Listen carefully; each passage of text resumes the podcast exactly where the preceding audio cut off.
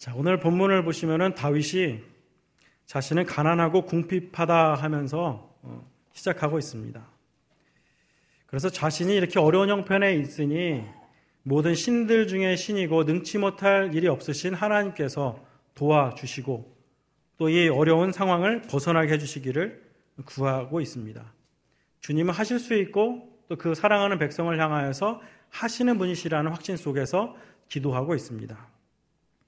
10절과 11절을 보시면 무릇 주는 위대하사 기이한 일들을 행하시오니 주만이 하나님이시니이다. 여호와여 주의 도를 내게 가르치소서 내가 주의 진리에 행하오리니 일심으로 주의 이름을 경외하게 하소서. 그리고 어떤 상황에서도 이렇게 함께 하시는 주님, 그 주님 앞에 영광의 길, 하나님의 영광을 위한 일을 중단하지 않겠다라고 고백하고 있습니다. 이어서 16절을 보시면 내게로 돌이키사 내게 은혜를 베푸소서 주의 종에게 힘을 주시고 주의 여종의 아들을 구원하소서 고백합니다. 여종의 아들을 구원하소서. 여종의 아들이라는 것은 날 때부터 주님 앞에 그렇게 구별되어 섬기기로 한 자신이라는 고백입니다. 위기의 상황, 환란의 시기에도 언제나 변함없이 도우셨던 주님. 그 주님께 영광 돌리며 자신이 또 그런 형편에 처한다 할지라도 변함없이 주님을 찬양하고 영광 돌리며 살아가겠다 고백하는 것입니다. 이렇게 주님은 다윗에게 그러, 그러한 믿음을 고백할 수 있도록 인도하신 하나님이십니다. 그리고 그 믿음의 고백과 삶은 이제 그의 삶, 그 주변, 그러니까 그의 가정과 직장과 그가 함께하는 여러 사람들, 그 주변의 그 바운더리를 벗어나고 있습니다. 넘어선다라는 의미입니다. 구절을 보시면 주여 주께서 지으신 모든 민족이 와서 주의 앞에 경배하며 주의 이름의 영광을 돌리리이다. 모든 민족이 와서 주님을 경배할 것이다. 라는 겁니다. 누구 때문에요? 자신을 바라보면서. 그 은혜가 나와 내 민족, 나를 둘러싼 곳에 그치지 않고 온 세상 가득할 것을 구하고 또 그렇게 될 수 있음을 고백하고 또 그렇게 하시기를 구하고 있습니다. 왜 그럴까요? 나에게 주신 은혜만으로 감사하고 살아가도 충분할 것 같은데 왜 그 지경을 넘어서 내가 알지 못하는 그 누군가, 세상의 그 누군가까지도 다 주님을 경배하게 되기를 그렇게 간구하는 것일까요? 바로 하나님은 원래 그런 분이시기 때문입니다. 우리 아버지이신 하나님은 세상을 사랑하시기 때문에 독생자를 우리들에게 이 세상에 보내주신 분이시기 때문입니다. 결국 그렇게 살아가는 그가 17절에서 고백하기를 은총의 표적을 내게 보이소서. 그러면 나를 미워하는 그들이 보고 부끄러워하오리니 여호와여 주는 나를 돕고 위로하시는 이신이다 고백합니다. 은총의 표적. 즉 하나님의 기름 부음을 받은 다윗입니다. 그런데 기름 부음을 받았음에도 불구하고 여전히 다윗을 대적하고 곤경에 빠뜨리려는 사람들이 있습니다. 아마 그 사람들, 다윗을 대적하는 그 사람들은 하나님께서 다윗을 보호하신다라는 사실을 모르고 있을 것입니다. 그리고 그의 백성, 하나님께서 그의 백성을 섭리하시고 인도하시고 함께 하신다라고 하는 그 사실을 모르고 믿지도 않고 있는 것이죠. 행여 안다 할지라도 그 하나님이 자신들이 믿는 신이나 자신들의 능력보다 못하다라고 판단하고 있는 것입니다. 그러나 하나님께서 함께 하심으로 다윗을 통하여서 승리하신 것들을 보여주십니다. 승리하게 하셨습니다. 바로 그렇게 그들로 하여금 하나님의 능력을 알게 하신 것, 또 다윗으로 하여금 그런 일들을 통해서 하나님이 어떤 분이신지를 알게 하신 것, 그것이 바로 은총의 표적입니다. 자신의 삶 속에서 보여주신 그 은총의 표적이 이제 자신을 통하여서 증거될 수 있기를 구하고 있는 것입니다. 그래서 그, 그동안에 자신을 업신여기고 하나님을 모르는 것처럼 살아갔던 그들이 주님의 능력과 그 뜻을 알고 부끄러워하며 그들도 역시 다윗과 같이 주님께 돌아오는 영광을 보게 해달라고 거기까지 생각이 미쳐서 기도하고 있는 것입니다. 바로 내 안에 새겨진 예수 그리스도의 십자가가 은총의 표적이 되어야 하겠다는 말씀입니다. 바로 그것이 은총의 표적이 되어서 주님의 영광과 그 은혜와 그 뜻이 나를 통해 증거되기를 힘써야겠다라는 말씀입니다. 마치 사도 바울이 그동안에 자신이 지나온 시간들을 고백하면서 주님 앞에 간구하고 또 결단하는 것과 같습니다. 많은 어려움, 환란과 궁핍과 죽음의 위기에도 있었고 갇히기도 했고 매도 맞고 그렇게 쭉 지내왔지만 그 속에서도 그는 주님의 도우심을 기대하고 확신하면서 주의 진리 가운데 살아갔던 것입니다. 또 그렇게 살아갔던 그 사도 바울에게 주님은 영광의 길을 보여주셨고 또 그것을 경험하게 하셨던 것입니다. 그래서 그는 이렇게 고백합니다. 마치 이 고백은 우리의 고백이 되어야 할 줄로 믿습니다. 속이는 자 같으나 참되고, 무명한 자 같으나 유명하고, 죽은 자 같으나 보라 우리가 살아 있고, 징계받는 자 같으나 죽임을 당하지 아니하고 근심을 당하는 자 같으나 항상 기뻐하고 가난한 자 같으나 많은 사람을 부유하게 하고 아무것도 없는 자 같으나 모든 것을 가진 사람입니다. 이 고백은 바로 내 안에 새겨져 있는 주님의 그 사랑이 있기 때문에 가능한 것입니다. 여러 사람들이 줄지어서 따라갑니다. 아들과 딸처럼 보이는 사람들도 있고, 또 그 뒤에 수백 명의 거지들이 따라갑니다. 그리고 그 거지들 뒤에는 한센병 환자들, 수십 명의 한센병 환자들이 또 줄지어서 따라갑니다. 그러면서 그들 모두는 그 수많은 사람들이 어머니, 어머니 하면서 통곡을 하고 있습니다. 그들을 바라보고 있는 사람들, 전혀 관계없는 사람들 같은데 그 광경을 바라보면서 함께 울며 눈물바다를 이루고 있습니다. 바로 1934년 6월에 영양실조로 소천하신 엘리자베스 쉐핑이라고 하는 우리 이름으로 서서평 선교사님의 장례식장 광경입니다. 32살에 조선 땅에 선교, 선교사로 오셨습니다. 그리고 약 20여 년 동안 섬기시다가 54세, 54살에 생을 마감할 때 조선 사람들뿐만 아니라 일본 사람들까지도 그들을 핍박하고 무시하고 했던 그 일본 사람들까지도 저분은 성인이셨다라고 고백했던 그분입니다. 쉬운 4살의 생을 마감하기까지 약 20년 동안 살면서 그가 남겼던 것은 그 20여 년 동안에 덮고 있었던 이불 한 장, 그리고 일주일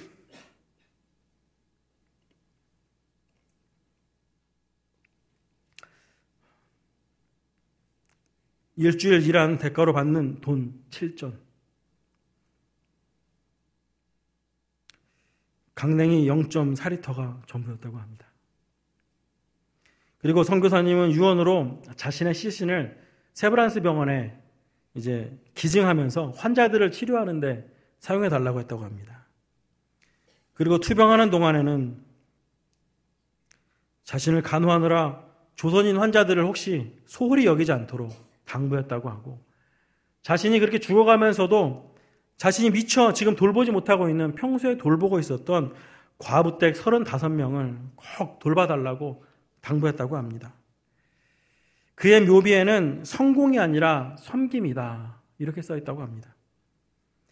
겨울이 되면은 그 동료들을 찾아다니시면서 이 저녁에 누가 제일 추울까요? 그러면서 그들이 갖고 있던 담요를 다 뺏어가지고 앞에서 추워하고 있는 거지들이나 또 추위에 떨고 있는 가난한 사람들을 따뜻하게 보낼 수 있도록 그들에게 덮어주었다고 합니다.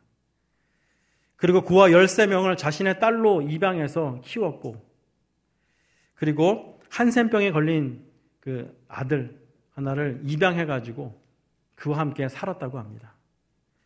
구두 한 켤레가 없어서 남자들이 신는 검정 고무신을 신고 다녔다고 합니다. 이 서수병 선교사님은 미국에서 보내오는 생활비가 있었는데 그 전액을 다 한산인들을 위해서 모두 사용했다고 합니다. 그리고 정작 자신은 먹을 것이 없어서 영양실조에 걸려서 그렇게 생을 마감했던 것입니다.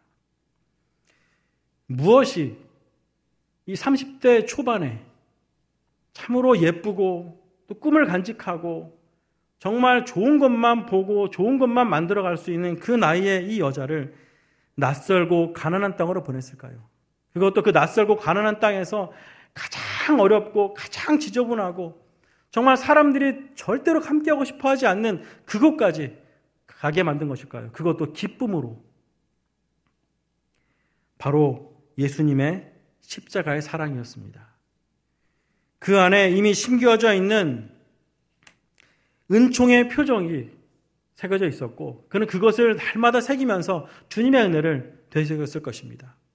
그리고 주의 뜻대로 주의 말씀 안에 살면서 그렇게 그, 그 가운데 거하며 살아가기를 힘썼을 것입니다. 그것이 바로 자신이 추구할 수 있는 가장 고귀한 삶의 가치라고 확신하고서는 바로 하나님에 대한 그 사랑, 주님이 이미 새겨주셨던 그 사랑으로 말미암아 30대 초반에 앞길이 창창한 그 나이에 가장 가난하고 미개하지까 미개하다고까지 말하는 그 땅에 구습과 미신으로 꽉 차 있는 그 땅에 낮고 천한 그 사람들과 더불어서 그들을 오히려 기쁘게 섬기고 주의 사랑을 끝까지 전하다가 갈 수 있었던 것입니다. 저는 교회를 섬기면서 교회는 하나님의 말씀을 따르는 곳이다 라는 확신이 있습니다. 그래야 된다라고 생각을 합니다. 뿐만 아니라 그렇게 살아가는 사람들은 소외된 사람들, 어려운 사람들, 아파하는 사람들을 보듬어 줄 줄 알고 가능하다면 그들을 섬기면서 조금 더 좋은 곳으로 인도할 수 있는 곳이 되어야 된다라고 확신합니다. 또한 교회는 또 그렇게 세워져야 되고 또 그렇게 아파하는 사람들과 더불어 있으면서 그들이 정말로 무엇이 아픈지 어디가 힘든지를 살펴가면서 도울 수 있는 데까지 이룰 수 있어야 된다고 생각합니다. 여기서 아프고 힘들다라는 것은 돈이 없고 육체적으로 약한 사람들만 말하는 것이 아니라 부유하고 건강할지라도 정서적으로 병들어 있고 또 뭔가 많이 가지고 있더라도 늘 외로워하는 그런 사람들도 해당될 수 있고 무엇보다도 예수 그리스도가 없어서 예수 그리스도를 믿는 그 자리에 있음에도 불구하고 신앙인과는 전혀 동떨어진 삶을 이뤄가면서 예수 그리스도를 믿는 그 믿음으로 말미암는 은혜를 누리지 못하는 그 모든 사람들이 해당될 것입니다. 그렇게 소외되고 어려운 사람들을 찾아가고 이해해주고 보듬 안아주고 그래서 함께 주 안에서 세워져가는 것이 바로 교회라고 생각을 합니다. 그러면서 저에게 던져지는 질문이 있습니다.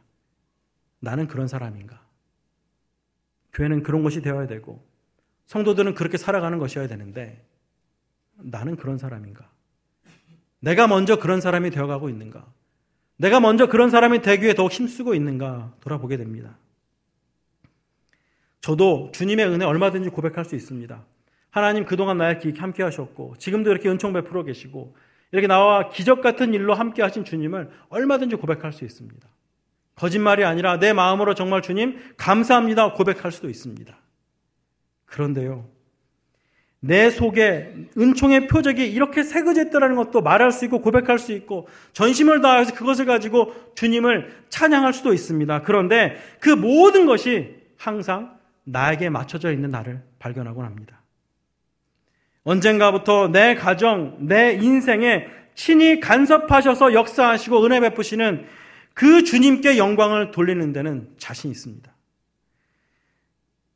나를 행복하게 하는데 하나님께서 이런 이런 행복과 이런 은혜를 베푸셨다라고 고백할 수 있고 간증할 수 있습니다. 그리고 내 신앙은 언젠가부터 거기에 멈춰져 있다라는 것을 발견한 때가 있었습니다. 17절을 봅니다. 은총의 표적을 내게 보이소서. 그러면 나를 미워하는 그들이 보고 나를 미워하는 그들이 보고 부끄러워하오리니 여호와여 주는 나를 돕고 위로하시는 이신이이다. 그들이 나를 보고 부끄러워하는데 과연 나의 무엇을 보고 그들이 부끄러워할 것인가? 나를 돕고 위로하시는 그 주님을 나를 통해 그들이 과연 보고 부끄러워할 만한 인생을 나는 살아가고 있는가? 저 먼 나라에서 온 곱디 고운 젊은 그 여자였지만은 그 속에 담겨져 있는 예수 그리스도의 십자가의 그 사랑이 그를 주장하고 그것으로 말미암아 삶을 이뤄가는 목표가 되고 삶의 이유가 되었을 때 그와 함께하는 많은 사람들이 감동하고 주님 앞에 돌아오고 새로운 삶을 결단하는 역사가 있었던 것입니다. 세상 문화와 가치관에 매여 있던 이들이 그를 통하여서 하나님의 능력을 깨달아 알게 되었고 하나님 나라의 위대한 사에 동참하는 역사가 이루어지게 되었다라는 말씀입니다. 바로 나에게, 바로 우리에게 이러한 삶의 현장이 있습니까? 내게 새겨진 은총의 표적이 주의 진리를 행하는 힘이 되어 과연 삶의 현장에서 증거하고 있느냐 말씀입니다. 내게 주신 은총의 표징은 무엇입니까? 그것이 진리를 행하며 증거되고 있습니까? 없습니까?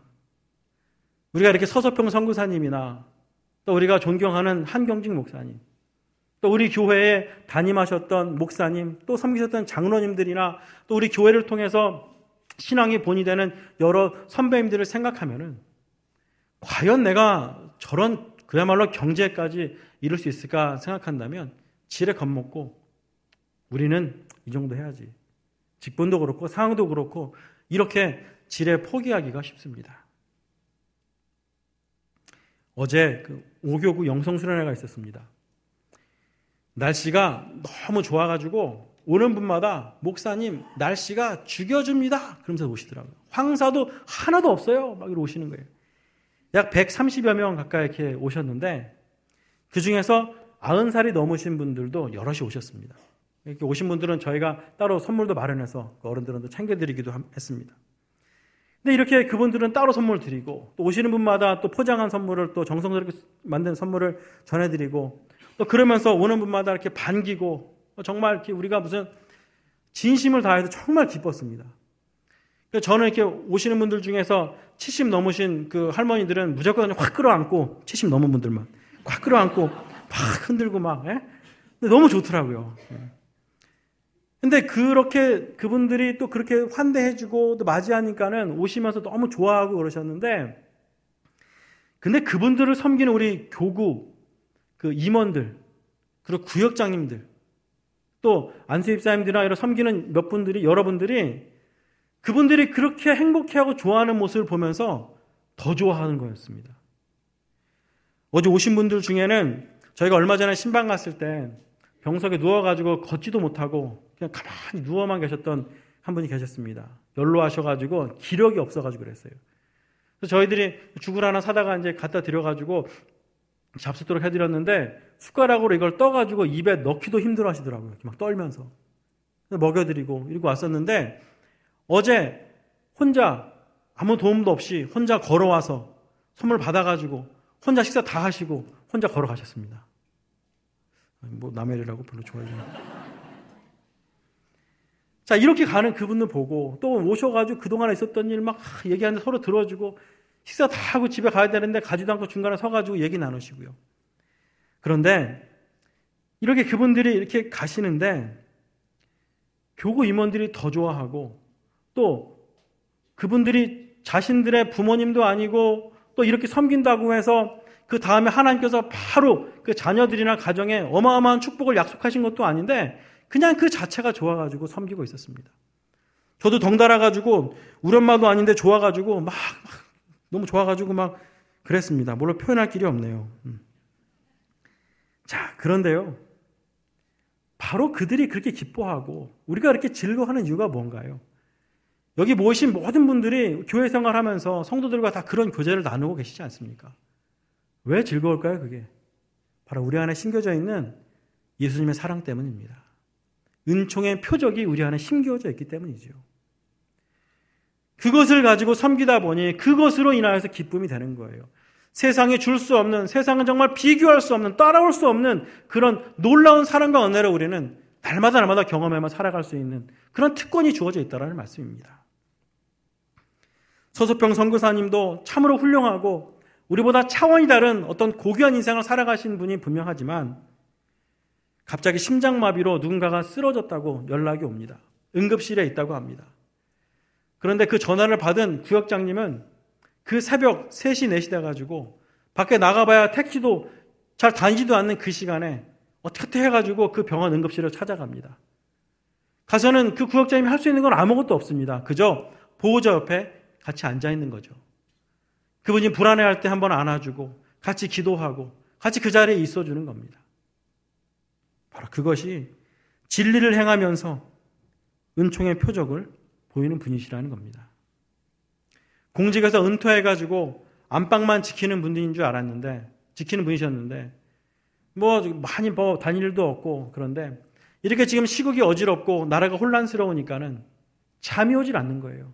밤잠을 설치고, 그러다가 뒤척이다가 새벽에 해도 뜨기 전에 거실에 나와 무릎을 꿇고 나라 민족을 위해서 기도하는 그분들이 바로 은총의 표적을 증거하는 분이 아니겠습니까? 자신하고 같은 교구도 아니고 구역도 아니고 여전도에서 한번 만나본 적도 없고 지나가다가 인사 한번 해본 적도 없는데 어떤 분이 항암 투병을 하다가 이제 거의 막바지에 이르러서 너무 힘들어가지고 이제 거의 끝내야 될 그런 상황이 됐다라는 얘기를 듣고 아무도 모르게 그 병실을 찾아갑니다. 그리고는 그분의 손을 탁 잡고 집사님 나도 그랬어요. 나도 암에 걸렸고요. 나도 이렇게 수술했어요. 근데 하나님이 이렇게 행복한 하루를 열어주셨어요. 집사님도 할 수 있어요. 그러면서 한두 시간을 앉아가지고 그분이 말씀하시는 모든 얘기들을 다 들어주고 같이 울고 웃다가 돌아와 줄 수 있는 그런 집사님. 그분이 바로 은총의 표징을 증거하는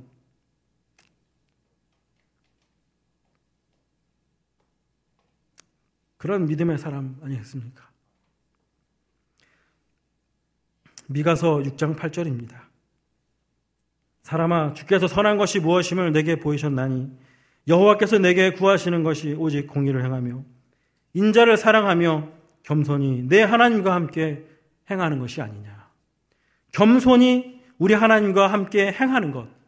바로 그것이 주의 진리를 행하는 삶이라는 것입니다. 여호와의 은총의 표적을 증거하는 삶이라는 말씀입니다. 받은 은혜를 한번 생각해 보십시오. 우리들의 각자의 삶의 자리에서 은총의 표적을 한번 마음속에 새겼다면 그것을 가지고 중심을 가지고 흔들리지 말고 주의 뜻 안에서 주의 진리를 행하며 살아가야 할 것입니다. 내가 주의 진리로 행하오니 일심으로 주의 이름을 경외하게 하소서. 내게 보이신 은총의 표적으로 하나님께서 사랑하시는 그 세상도 우리를 바라보고 주님 앞에 돌아와 무릎을 꿇고 경배하는 역사가 분명히 있을 것입니다. 우리가 믿는 주님, 우리의 신앙생활을 바라보면서 우습게 여기고 바보 같다 그러고 주님이 무슨 관계에 있냐, 이렇게 내 힘으로도 살 수 있다, 이런 것으로 살 수 있다라고 자랑했던 그들도 언젠가 우리를 통해 증거되는 은총의 표징을 통하여서 그들도 지난 시간들, 그렇게 살아왔던 지난 시간들을 부끄러워하며 우리 주님께 나와 우리와 함께 주님을 경배하는 그날을 꼭 보게 하실 거라는 말씀입니다. 작은 것일 수 있습니다. 나의 일터에서, 나의 교회에서 섬기는 것이 그 작은 것인데 이것 갖고 뭐 별거 있겠습니까? 라고 생각할지 모르겠지만 그 작은 것이 모이고 모여서 거대한 힘을 갖고 물결을 이룬다는 사실을 기억하십시오. 우리가 교회에서 작은 성김을 보여주지만은 이것이 모이고 모여서 교회 전체를 이루고 한 교회가 바로 서기를 힘쓰는 가운데 그런 교회들 하나둘이 모여서 이 세상을 변화시키는 복음의 물결이 되어서 이 세상을 휩쓸어 갈 수 있는 그런 능력이 될 수 있다는 것을 기억하십시오. 성전을 건축하는데 이 건축하는 자리에 내가 있지만은 내가 이거 얼마나 내가 하는 도움이 될까? 내가 얼마큼 내가 동참할 수 있을까? 그런 염려보다는 주님이 내게 주신 은총의 표적을 가지고 그것에 따른 도전을 가진다면 그 자리에서 내가 할 수 있는 주님을 향한 열정을 위해서 내가 헌신한다면 그것이 마치 모자이크 하나하나를 맞춰가듯이 하나하나 세워져서 주님이 가장 기뻐하시는 성전이 되고 성도들이 되고 이 세상을 변화시키고 이 세상 썩어져가는 세상의 물결을 거슬러서 그것을 오히려 덮어버릴 수 있는 그런 능력의 복음으로 세워져 갈 줄로 믿습니다. 바로 그곳에 우리가 부르심을 입은 것입니다. 날마다 주님이 내게 주신 은총의 표적이 무엇인가를 표적이 무엇인가를 다시 한번 돌아보시고 또 그것을 내 마음속에 새기고 날마다 도전하면서 주의 말씀을 따라 주의 의를 따라서 주께서 내게 보여주신 그 뜻을 따라서 주의 진리를 행하는 모두가 될 수 있기를 바랍니다. 기도하겠습니다. 사랑과 은혜 하나님 감사합니다. 아버지 하나님 우리에게 베푸신 은혜가 참으로 큰데 우리가 이러저러한 생각으로 그 은혜를 내 마음속에 담아두고만 있지는 않은지 돌아보게 하여 주시옵소서. 아버지 하나님 작은 것이지만은 주께서 내게 허락하신 그 표징을 가지고 그 도전을 가지고 그 뜻대로 살아가기를 힘쓸 때에 나와 같은 사람 한두 사람이 모이고 그렇게 하나하나 세워져 가면서 교회가 바로 서고 이 나라와 이 민족이 바로 서고 이 세상이 바로 서게 될 줄로 믿습니다. 그러므로 말미암아 하나님이 영광 받으시고 하나님의 뜻과 그 진리의 말씀이 온 만방에 퍼져질 줄 믿사오니 아버지 하나님 우리를 사용하여 주시옵소서. 담대하게 주의 뜻대로 살아가는 우리 모두가 될 수 있도록 주여 도와 주시옵소서. 예수님의 이름으로 기도드리옵나이다. 아멘.